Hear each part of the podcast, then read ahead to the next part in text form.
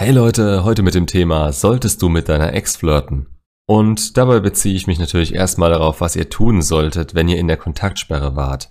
Denn kurz nach der Trennung will sie erstmal nichts von euch wissen, beziehungsweise in ihrer Selbstfindungsphase klatscht sie euch solche Aussagen und Bemerkungen gern mal um die Ohren.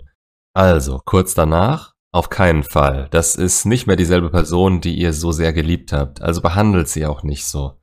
Nach der Kontaktsperre, wenn sie wieder Interesse an euch zeigt, da ist es an euch, sie nicht nur in Textform von euch zu überzeugen, sondern sie auch live zu treffen. Ab dem Zeitpunkt ist es in meinen Augen absolut essentiell, ihr zu zeigen, dass es hier kein Treffen von zwei Exen oder zwei Freunden ist. Ihr habt Interesse an ihr, dann zeigt ihr das. Nicht übertrieben oder anknüpfen an eure alte Beziehung. Vielleicht kommt der ein oder andere Insider ganz gut. Ihr kennt sie ja. Das ist unter anderem euer Vorteil im Vergleich zu jeder anderen neuen Frau. Aber denkt nicht, dass immer noch eins zu eins dieselbe ist. Das solltet ihr auch nicht hoffen, denn sonst ist das Ende der Beziehung schon wieder vorprogrammiert und ihr wärt der Einzige, der versuchen müsste, das Ganze am Laufen zu halten. Wenn ihr euch mit eurer Ex zu einem Treffen verabredet, darf da nicht groß Überzeugungsarbeit von euch geleistet werden. Sie muss es wollen. Seht diesen ganzen Prozess genauso, als würdet ihr eine neue Frau daten. Ihr müsst sie kennenlernen, ihr müsst schauen, ob sie zu euch passt und ihr müsst sie mit eurer Art und eurem Charme für euch gewinnen. Dazu gehört natürlich auch der ein oder andere Kommentar, der ihr zeigt, worauf ihr es anlegt. Wie ihr flirtet, ist euer Ding und kommt auf euch an, aber was ihr früher schon gefallen hat, wird sie jetzt vermutlich auch nicht gerade abstoßend finden.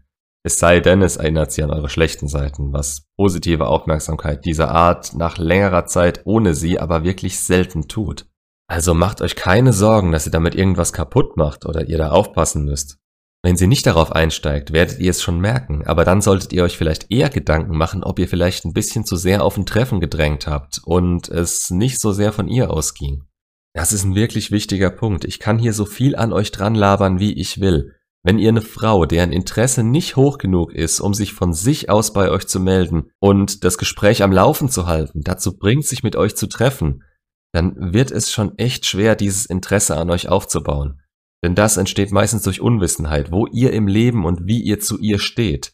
Daraus entwickelt sich der Wunsch, wieder mehr über euch wissen zu wollen, und die Zweifel, die man vor großen Entscheidungen wie einer Trennung ebenso hat, sind allgegenwärtig, wenn sie sieht, was ihr aus euch gemacht habt und wie sehr ihr auch mental weitergekommen seid.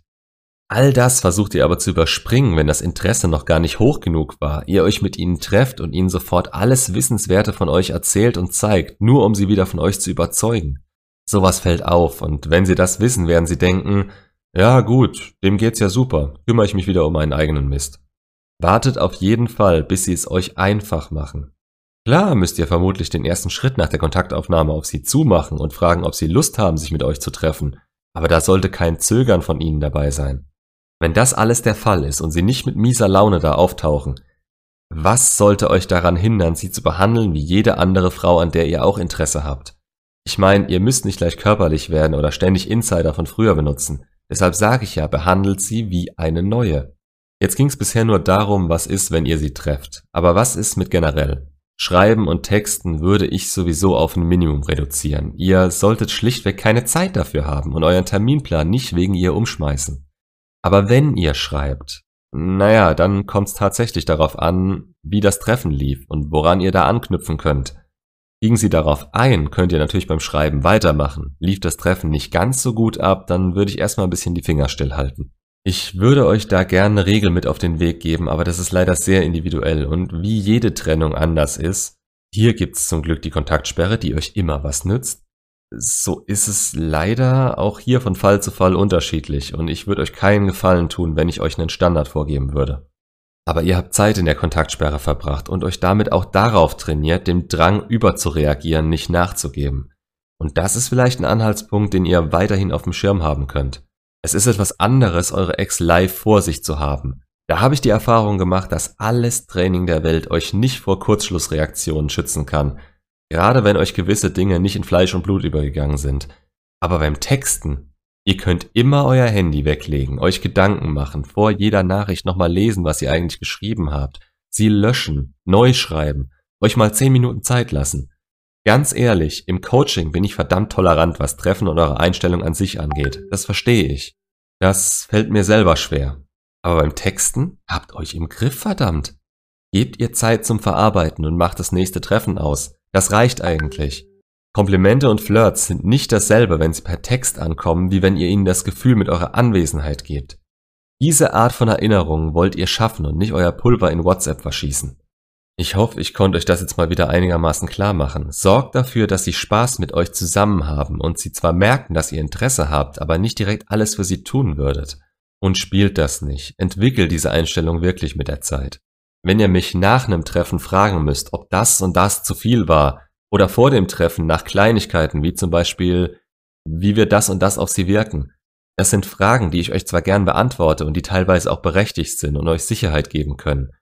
Aber wenn ihr wirklich schon mehr als bereit für dieses Treffen wärt, wüsstet ihr, was sie an euch finden wird. Und diese Einstellung entwickelt ihr nicht in einem Monat, vielleicht auch nicht in drei Monaten oder mehr.